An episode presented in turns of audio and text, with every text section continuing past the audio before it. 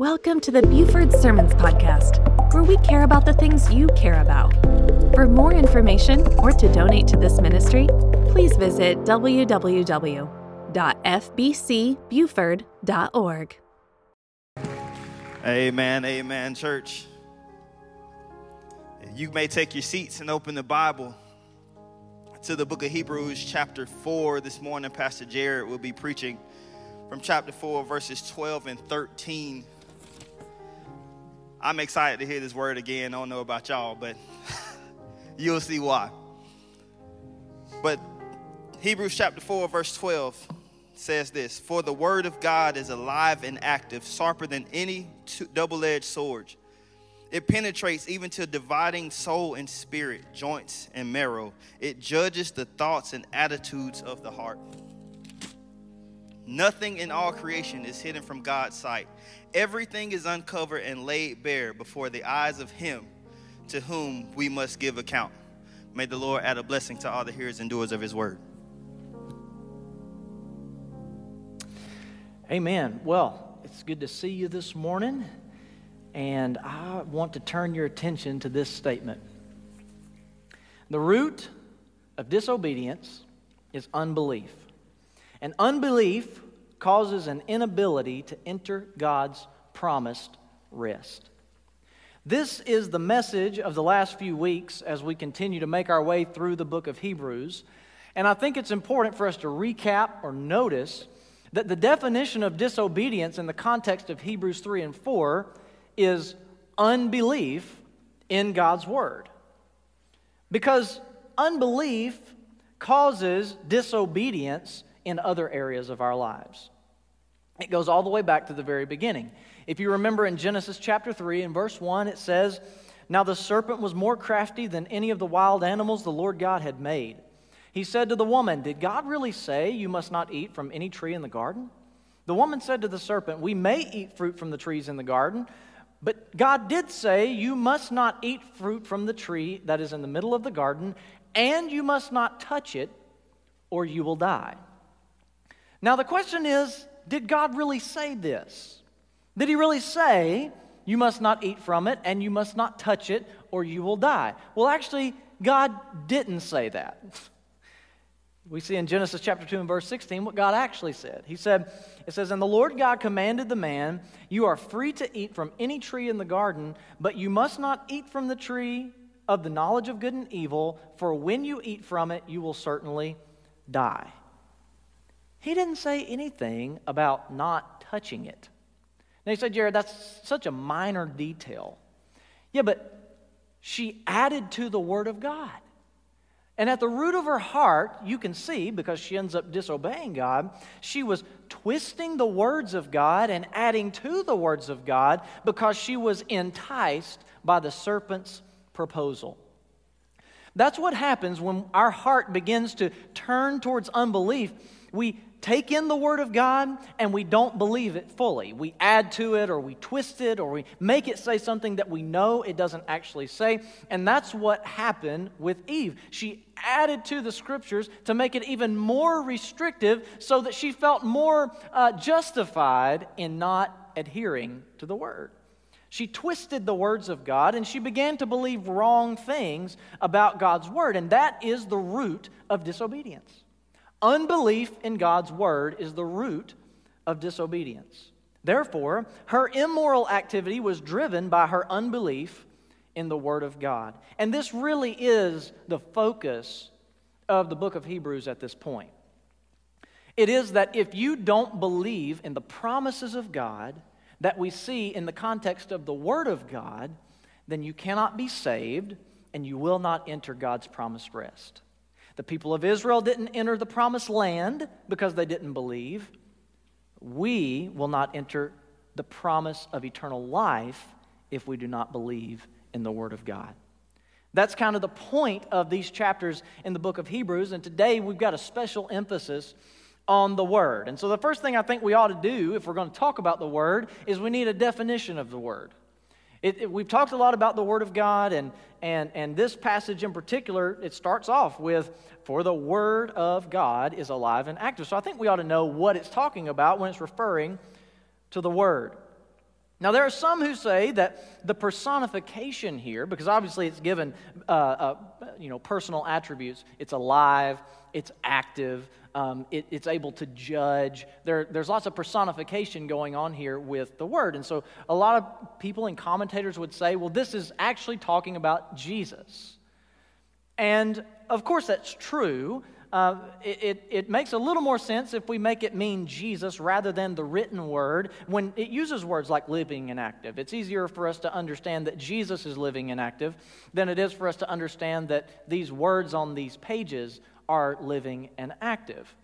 And so the argument goes like this well, it's actually talking about Jesus when it says the word is alive and active. Um, but that interpretation doesn't completely take the context of Hebrews into account. If you remember, over the last couple of weeks, when the writer of Hebrews is referring to the Word of God, he's specifically referring to Psalm 95. And Psalm 95 is specifically referring to Exodus 17 and Ex, uh, Numbers chapter 14. So, in the context of Hebrews, I'm going to show you in just a second that Jesus, of course, is the embodiment of the Word, but in the context of this passage, it's actually really specifically talking about the written words of God. It's saying Psalm chapter 95 and Exodus chapter 17 and Numbers chapter 14, those passages are alive and active and sharper than any two edged sword. So we need to understand that before we move forward. I want to show you first that Jesus is, is in fact the Word, because I'm not refuting that argument. In, in John chapter 1 and verse 1, it says, In the beginning was the Word, and the Word was with God, and the Word was God. He was with God in the beginning. We see that one of the names of Jesus is the Word of God, because He is the embodiment of the Word, He is the fulfillment of the Word. He said himself, I have come not to abolish the law, but to fulfill the law. He's the embodiment, he's the fulfillment of the Word of God. So Jesus certainly is the Word of God, but I also want to show you the description of Jesus as he is today in Revelation chapter 1 and verse 16. I think this is so interesting. When the uh, Apostle John writes the book of Revelation, uh, he writes it because Jesus tells him to, and he has a vision of what Jesus actually looks like today. And this is a vision. This is, this is what Jesus actually looks like now. In Revelation 1:16 it says in his right hand he held seven stars. And listen to this, coming out of his mouth was a sharp, double-edged sword. His face was like the sun shining in all its brilliance. So, we learn from John 1 and Revelation 1 that Jesus is the embodiment and essence of the Word, but the written Word also emanates from Him. You see, Hebrews chapter 4 says that the Word of God is alive and active and sharper than any two edged sword. And Revelation 1 tells us that that sword, that Word, is coming out of the mouth of Jesus. So, what we learn is this that Jesus is the Word of God, but the written Word comes out of the mouth of God. This is God's Word in a very literal sense. Acts chapter 7 and verse 37, it says, This is Moses who told the Israelites, God will raise up for you a prophet like me from your own people. He was in the assembly of the wilderness with the angel who spoke to him on Mount Sinai and with our ancestors, and he received living words to pass on to us. This is the living Word of God. So, based on this context, it's my conclusion that though Jesus is literally the Word of God, he literally is the embodiment of the Word of God. In this case, the writer is also speaking about the written Word that comes from Christ's lips. Dr. Adrian Rogers says it this way Have you ever noticed that God has the same name for his Son as he does for his book? The character of Jesus and the character of the Bible are linked together. If one is fallible, so is the other. If one is a fraud, so is the other. You see, the same name is used for the word of the Lord and the Lord of that word. And as you study the Bible, you'll find out that Jesus, the living word, honored the Bible, the spoken word, and said that the scripture cannot be broken.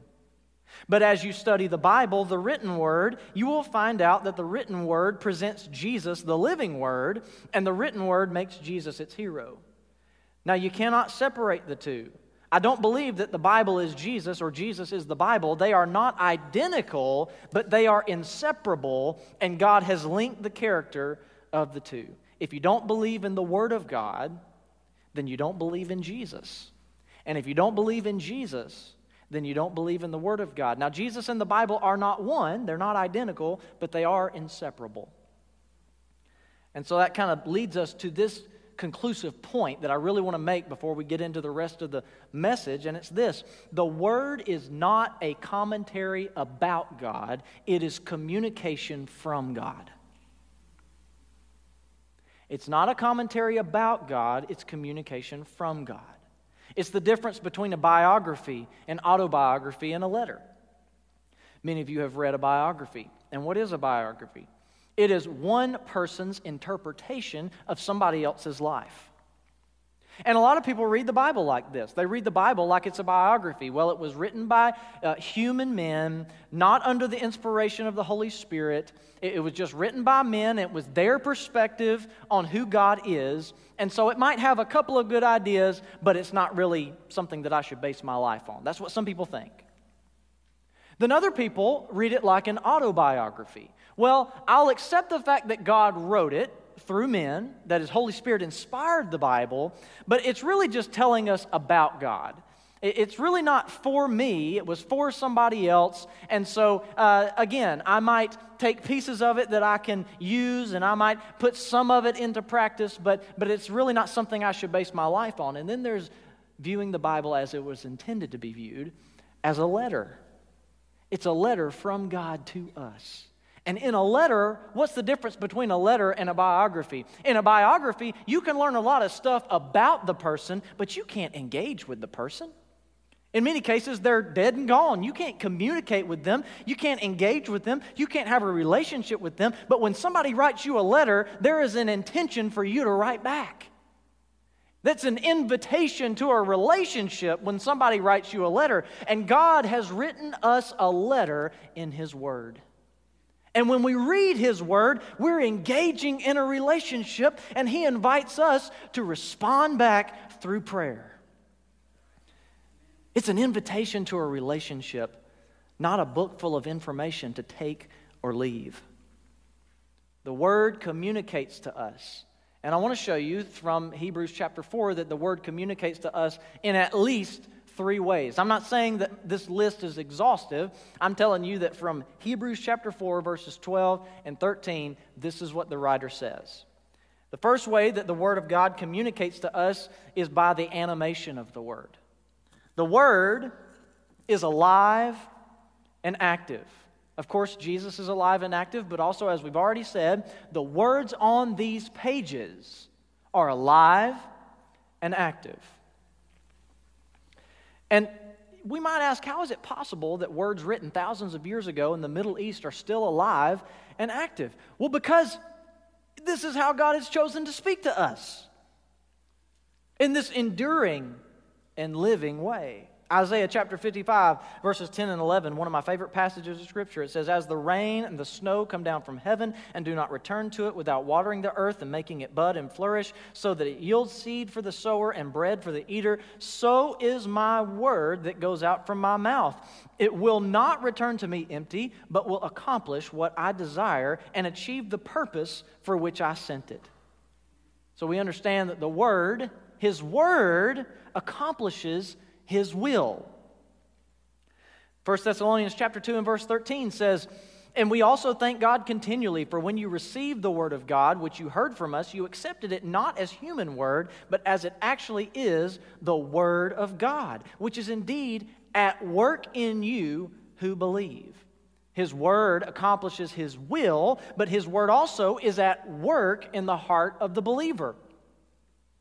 2 Timothy chapter 3 and verse 16 says, this is so amazing. It says, All scripture is God breathed and is useful for teaching, rebuking, correcting, and training in righteousness. Now, this language harkens back to Genesis when it says that God breathed the breath of life into the nostrils of Adam and Eve. And this breath of life was different from the life that he gave the plants and the animals He breathed the breath of life that constituted a spirit in mankind, that we might have a different sort of relationship with Him than the rest of His creation.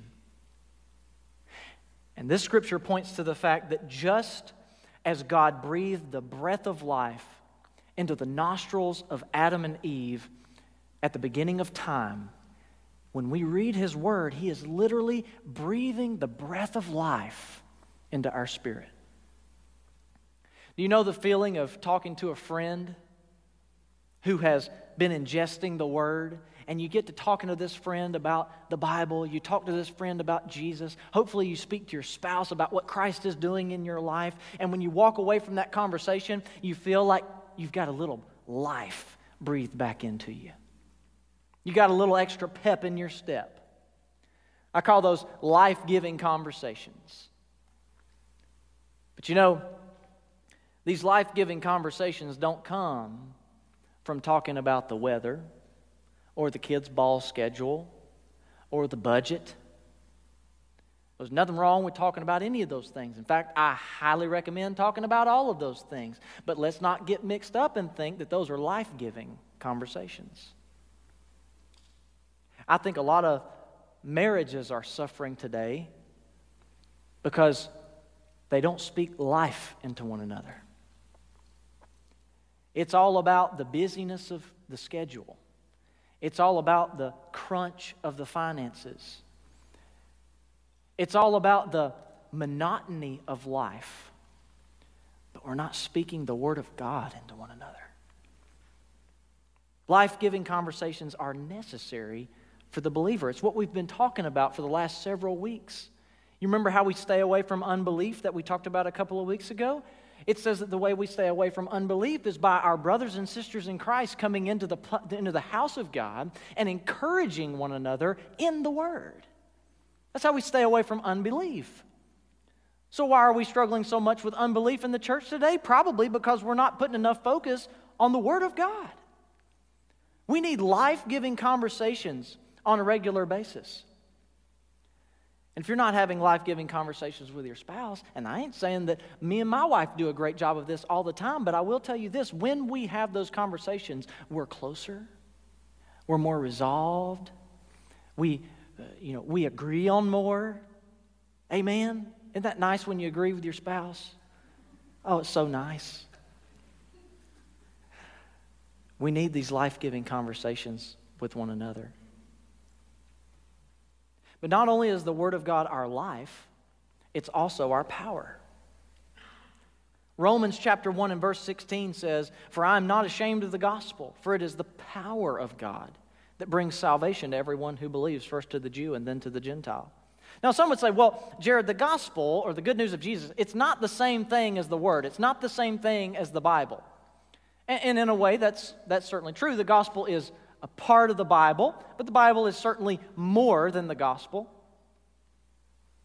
But I want you to notice this in 1 Corinthians chapter 15. It says, For what I received, I passed on to you as of first importance that Christ died for our sins according to the Scriptures, that he was buried and that he was raised again on the third day according to the Scriptures. Remember what Dr. Adrian Rogers said? He said, the Bible and Jesus are not identical, but they're inseparable. And that's exactly what this is saying.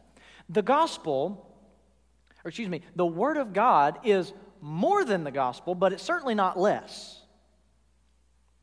We don't have the gospel if we don't have the scriptures according to 1 Corinthians chapter 15. And so the gospel of Jesus Christ is the power of God that brings salvation, and that gospel can only be communicated through the Word of God. The Word of God is the power of God. If we won't believe it, then we've lost our life. And if we won't proclaim it, then we've lost our power.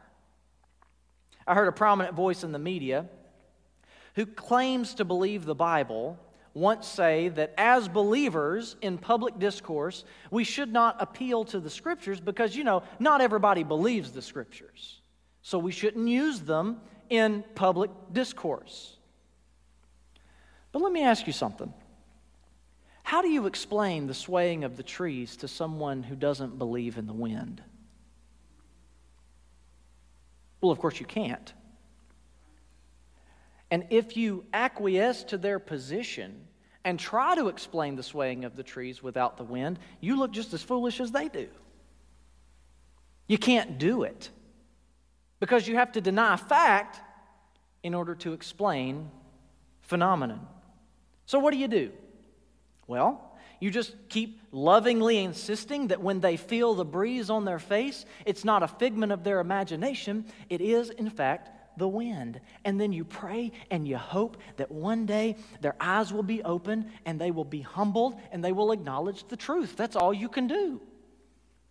And in the same way, we should not, even in public discourse, abstain from appealing to Scripture. When believers don't use the scriptures when discussing issues of morality, we look foolish because we've lost our power.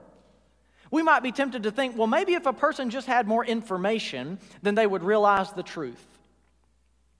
Steven Jacobs of the University of Chicago performed a study in 2018 in which he asked 1,932 biologists who classified themselves as very pro choice if life begins at fertilization. You may not believe this, but 69% of people who classified themselves as very pro choice biologists said that life does begin at fertilization.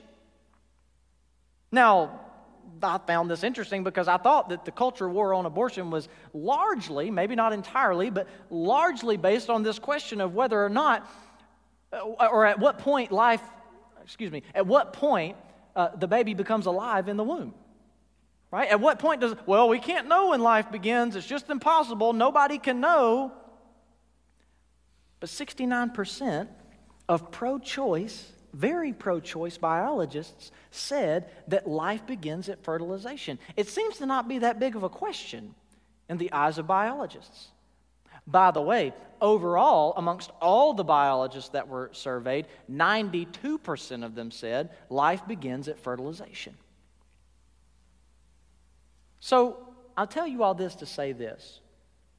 These biologists have all the information that they need to make a determination about truth. They just don't care. Why?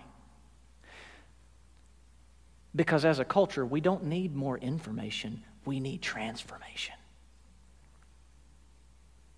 We need to be transformed. We don't have a problem of the mind, we have a problem of the heart. Do you remember, for crying out loud, the Pharisees watched Jesus perform miracles. And what does it say? It says that when they saw him do the miracles, the only thing that it did was drive them to kill him.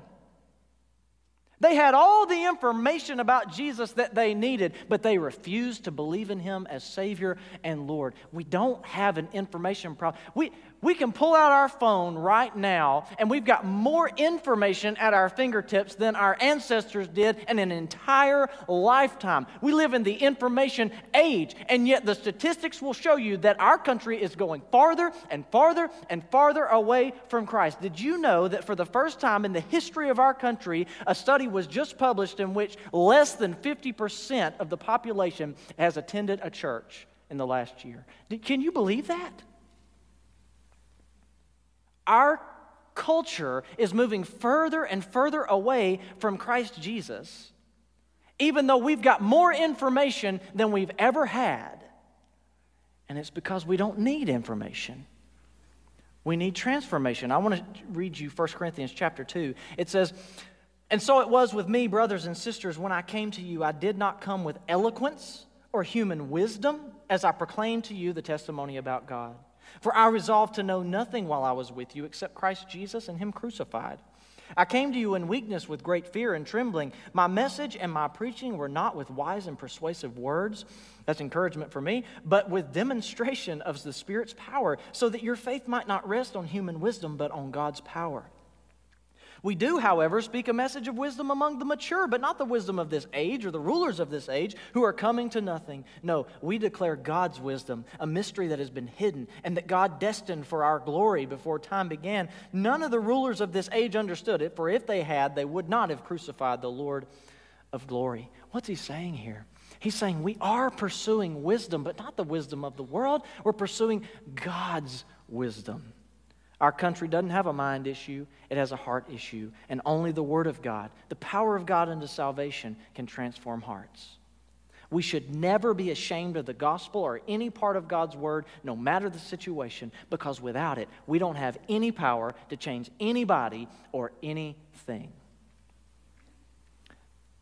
The Word of God communicates with us because of the animation of the Word, but it also communicates with us because of the division of the word. Now, what does it mean when it says in verse number 12, for the Lord of the word of God is alive and active, sharper than any double-edged sword, penetrates even to the dividing of soul and spirit, joints and marrow. What in the world does that mean?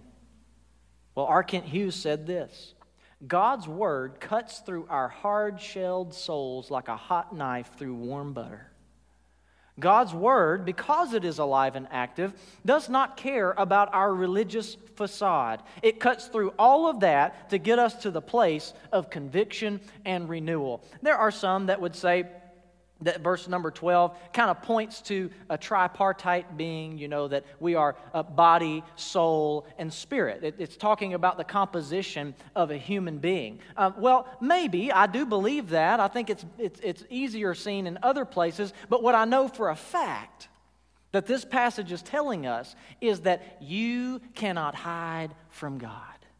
I know for a fact that what it's saying is that God's word, when we read it, it cuts away things that are useless to our sanctification.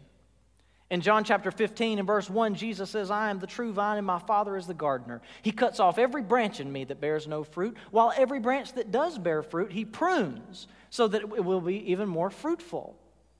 When people hear or read the Word of God, it has a way of cutting off those who will not believe and cutting on those who do believe. Even those who believe, it says He prunes. That sounds a little better than cutting, but that's exactly what it is. It's cutting. It's cutting away those buds and those blooms, or maybe that fungus, or maybe that growth that's not helpful to the growth of the plant. And that's what he does with those of us who believe. He's cutting away things out of our lives that are not helpful to our sanctification.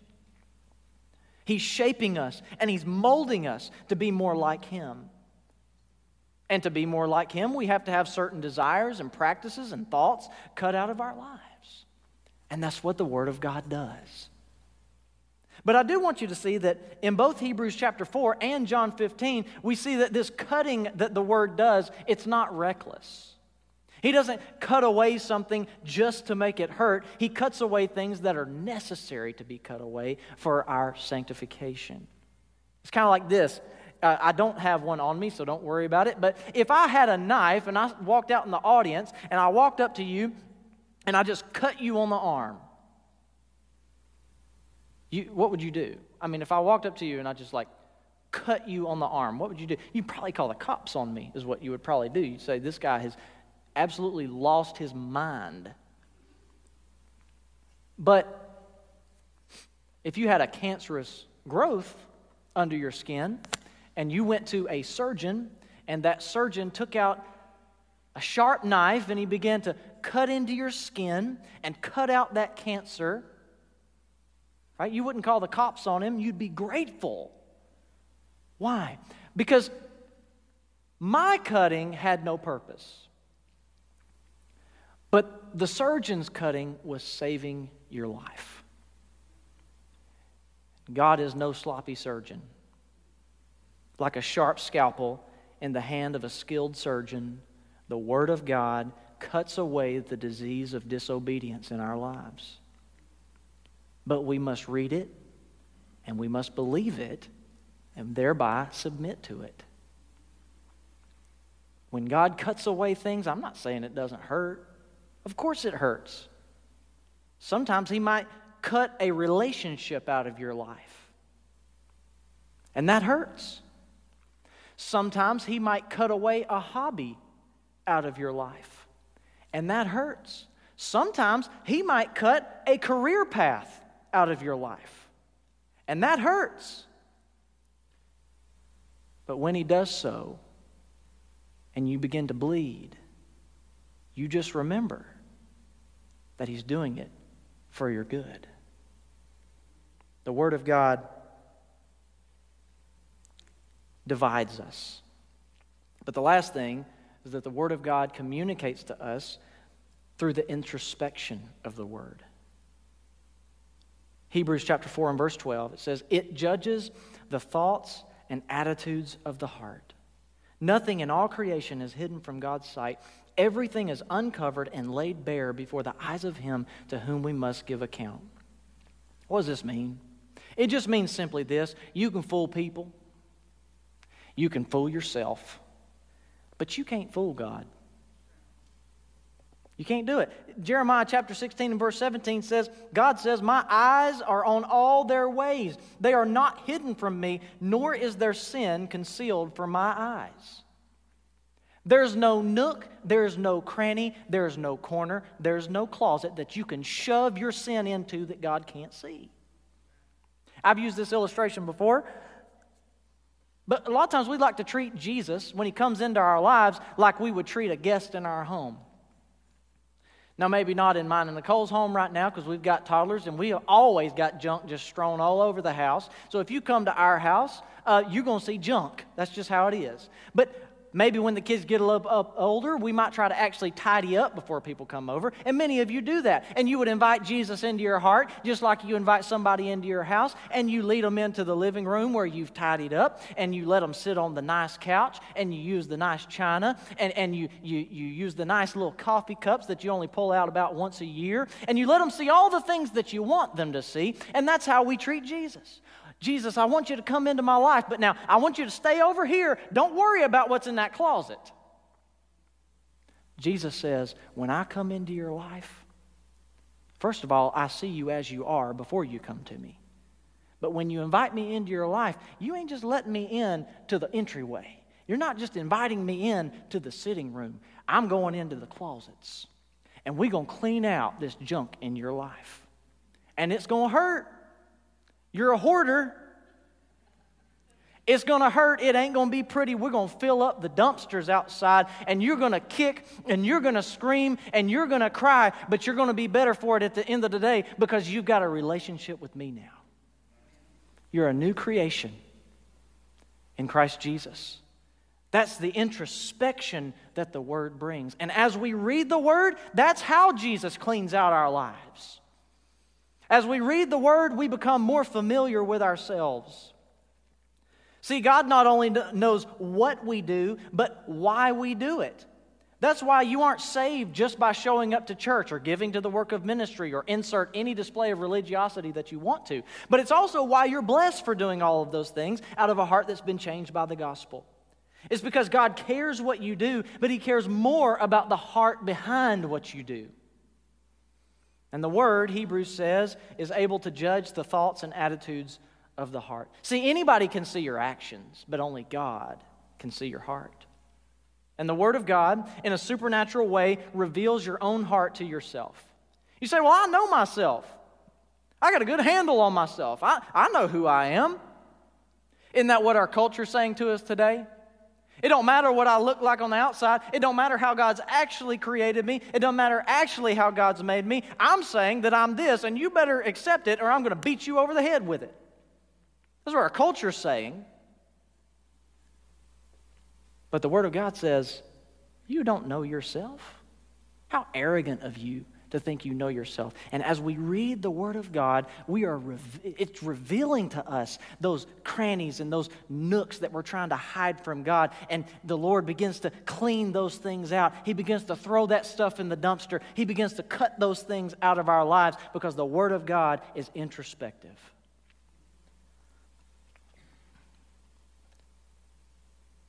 You can't see yourself as clearly as God sees you. But engaging with God's Word is the only way for us to grow more in understanding of God, ourselves, and others. Now, I, I just want to point out as I close verse number 13 to you. We, verse number 13 kind of took a back seat today, and I apologize to verse number 13, but it says this Nothing in all creation is hidden from God's sight, everything is uncovered and laid bare before the eyes of Him to whom we must give account. The commentator David Allen made this point about it, and I just, it opened my eyes to something. He, sa- he said this that when it says that everything is uncovered and laid bare before the eyes of him to whom we must give account, it's the idea or the imagery of a wrestler who's been pinned on his back.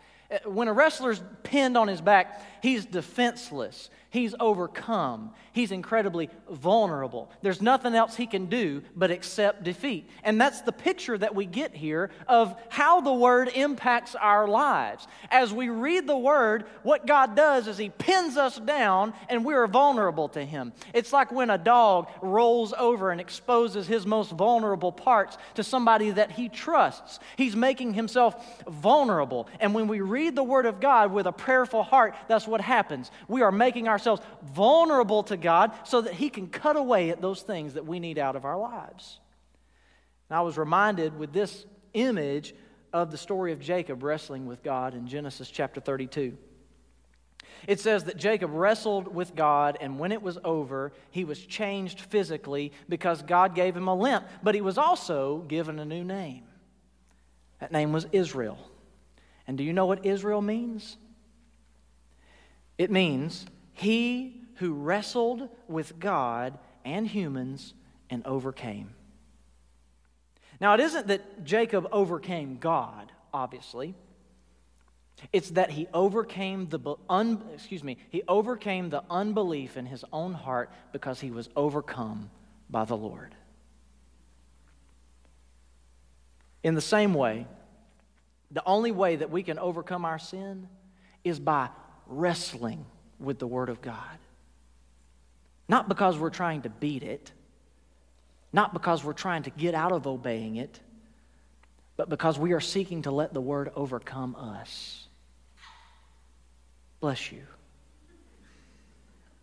If we desire to be more like Jesus, then we must be overcome by the Word of the Lord and by the Lord of that Word. If we expect to overcome our circumstances, we must be overcome by the word of the Lord and the Lord of that word. If we expect to overcome our sin, our anxiety, our stress, we must be overcome by the word of the Lord and the Lord of that word. See, the plea of chapter 3 and 4 of Hebrews is this Hear the word of God, believe the word of God so that you may rest your spirit in Christ. So let me ask you are you weary this morning? Are you anxious? Are you distant from God? Do you feel powerless? And have a conversation with Jesus by prayerfully reading His Word and being transformed by it. You say, I don't know where to start.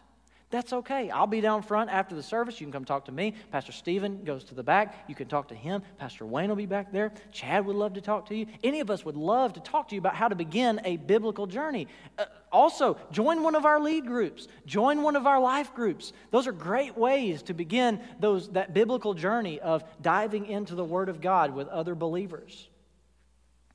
I heard Adrian Rogers once give this illustration where he said that uh, he said, imagine that you go to see somebody because they say they're sick, and you walk in and you uh, sit down with them, and they just look lethargic and they just look pale, and they just, I mean, they look like they're about to die. And you say, What in the world's wrong with you? And they say, I don't even know. I just don't know. And you say, Well, what have you eaten? And they say, Well, I usually eat about once a week. And, uh, well, what are you eating? Well, you know, I, I, eat a bowl of cereal about once a week, but I just don't know why I'm so weak. I just don't know why I can't get out of bed. I don't know why I hurt so much. What would you say? You'd say, Brother, you got to eat something. People have been telling me that my whole life. I promise I do. I know it don't look, I know I look pale and sickly and all that stuff. But in my case, I promise you I'm eating. It just don't do anything. You would tell that person, man, you got to eat something. And you don't just eat something once a week, you eat something every day, three times a day, preferably. Get some calories in you. In the same way, we've got believers in Christ Jesus walking around with no power because they're not ingesting the power of God into their lives. They say, I'm so weak, I'm so anxious, I'm so, I'm so scared, I'm so fearful of what's happening in our culture and in our country. And of course, I'm scared too. We all should have some concern, but you don't have to lose your power and you don't have to lose your life. But you can't get what you need just by ingesting once a week. You got to eat every day, multiple times a day so that you can have an active relationship with the Lord Jesus Christ and He can transform you by His power. So, if you're a believer this morning, would you say, as Chad comes, if you're a believer this morning, would you say, I, I haven't been eating like I should? I haven't been abiding in the Word. I've not been ingesting the word as I should. And I do feel distant. I do feel powerless. I, I, I do feel ill prepared to confront the issues of our day. Well, God is inviting you back. He's saying, Look, my, my word is, is right in front of you.